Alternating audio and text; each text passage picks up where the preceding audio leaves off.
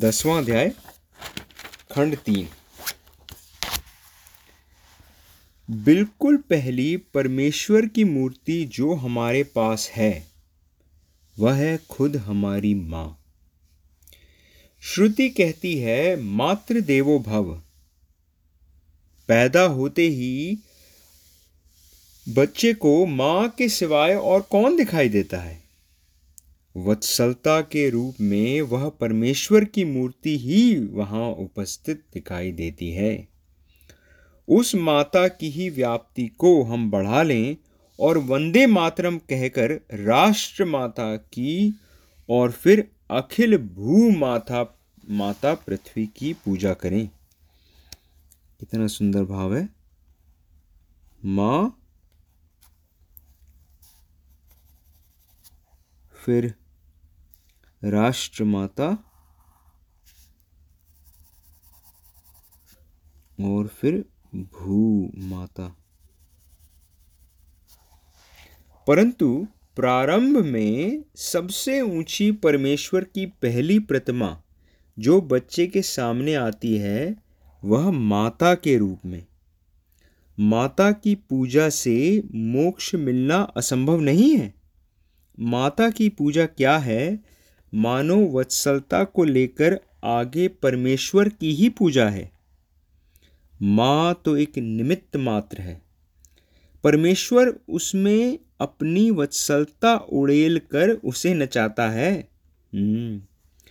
उस बिचारी को मालूम भी नहीं होता कि वह इतनी माया ममता भीतर से क्यों मालूम होती है। क्या वह यह हिसाब लगाकर बच्चे का लालन पालन करती है? कि बुढ़ापे में काम आएगा? नहीं नहीं। उसने उस बालक को जन्म दिया है। उसे प्रसव वेदना हुई है। उन वेदनाओं ने उसे उस बच्चे के लिए पागल बना दिया है। वे वेदनाएँ उसे वत्सल बना देती हैं। वह प्यार किए बिना रही, रह नहीं सकती। वह मजबूर है। वह माँ मानो निस्सीम सेवा की मूर्ति है। परमेश्वर की यदि कोई सबसे उत्कृष्ट पूजा है तो वह है मातृ पूजा। बहुत अच्छा लगा। ईश्वर को माँ के ही नाम से पुकारो। माँ से बढ़कर और ऊँचा शब्द है कहाँ?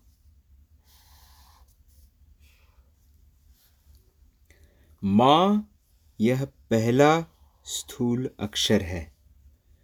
उसमें ईश्वर देखना सीखो। फिर पिता गुरु इनमें भी देखो। गु, हम्म।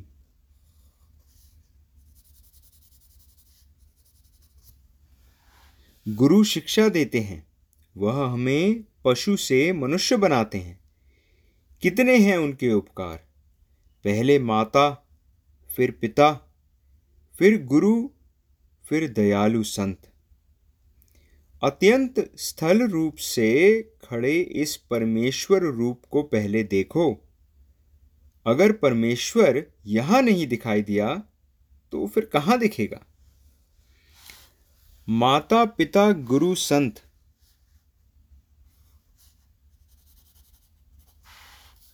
माता पिता गुरु संत, इनमें परमात्मा को देखो। उसी तरह, यदि छोटे बालकों में भी हम परमात्मा को देख सकें तो कितना मज़ा आए। ध्रुव, प्रहलाद, नचिकेता, सनक, सनंदन, सनंत सनत कुमार, ये सब छोटे बालक ही तो थे। परंतु पुराणकारों को व्यासादिक को उनसे इतना प्रेम हो गया कि अब उन्हें कहाँ रखें? सुखदेव शंकराचार्य बचपन से ही विरक्त थे।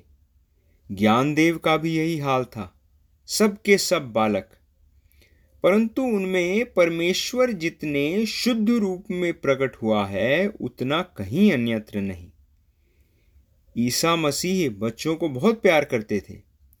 एक बार उनके शिष्यों ने उनसे पूछा आप हमेशा ईश्वरीय राज्य का ज़िक्र करते हैं तो इस ईश्वर के राज्य में आखिर जा कौन सकेगा? पास ही एक बच्चा बैठा था। ईसा ने उसे मेज पर खड़ा करके कहा, जो इस बच्चे की तरह होंगे, वे ही वहाँ पहुँच सकेंगे। ईसा का कहना बिल्कुल सच था। रामदास स्वामी एक बार बच्चे के साथ खेल रहे थे। बच्चे के साथ समर्थ खेल रहे हैं, यह देखकर कुछ बड़े बूढ़ों को आश्चर्य हुआ। एक ने उनसे पूछा, आज आप यह क्या कर रहे हैं?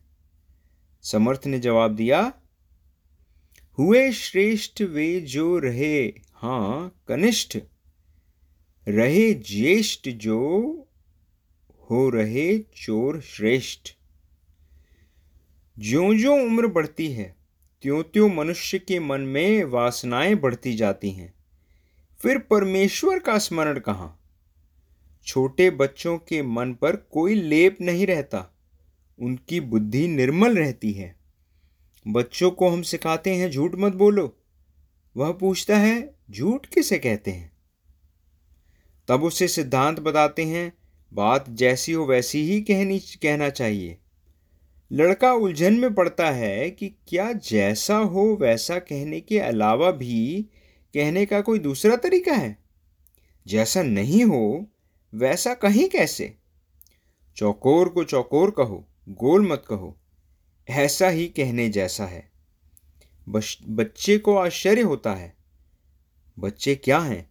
विशुद्ध परमात्मा की मूर्ति हैं।